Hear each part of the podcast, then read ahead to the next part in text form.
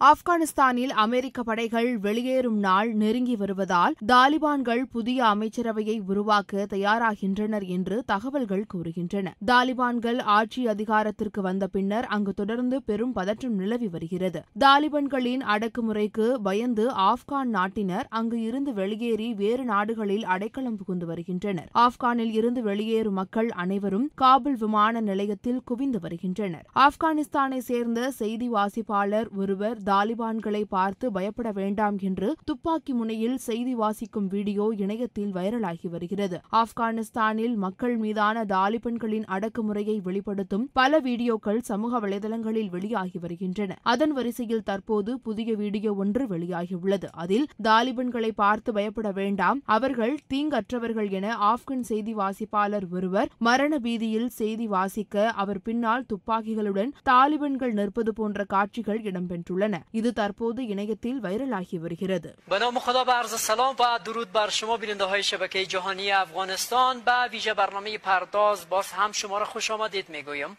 میربایس حیدری حق دوست هستم شما را دعوت میکنم تا پایان این برنامه با ما همراه باشین حالا که نظام اشرف غنی سقوط کرده و آقای غنیم از افغانستان فرار کرده و در افغانستان ای که منتقد اشرف غنی هستند میگویند که رئیس جمهور فراری و مردم تنها گذاشت و خودشان رفتند. و حالا امارت اسلامی برگشته و امارت اسلامی را مجاهدینش هم تلاش می‌کنند که در افغانستان باید صلح ثبات ایجاد شود. و یگانه خواستشان از مردم این است که با امارت اسلامی باید همکار باشند و از این چیز حراس نداشته باشند.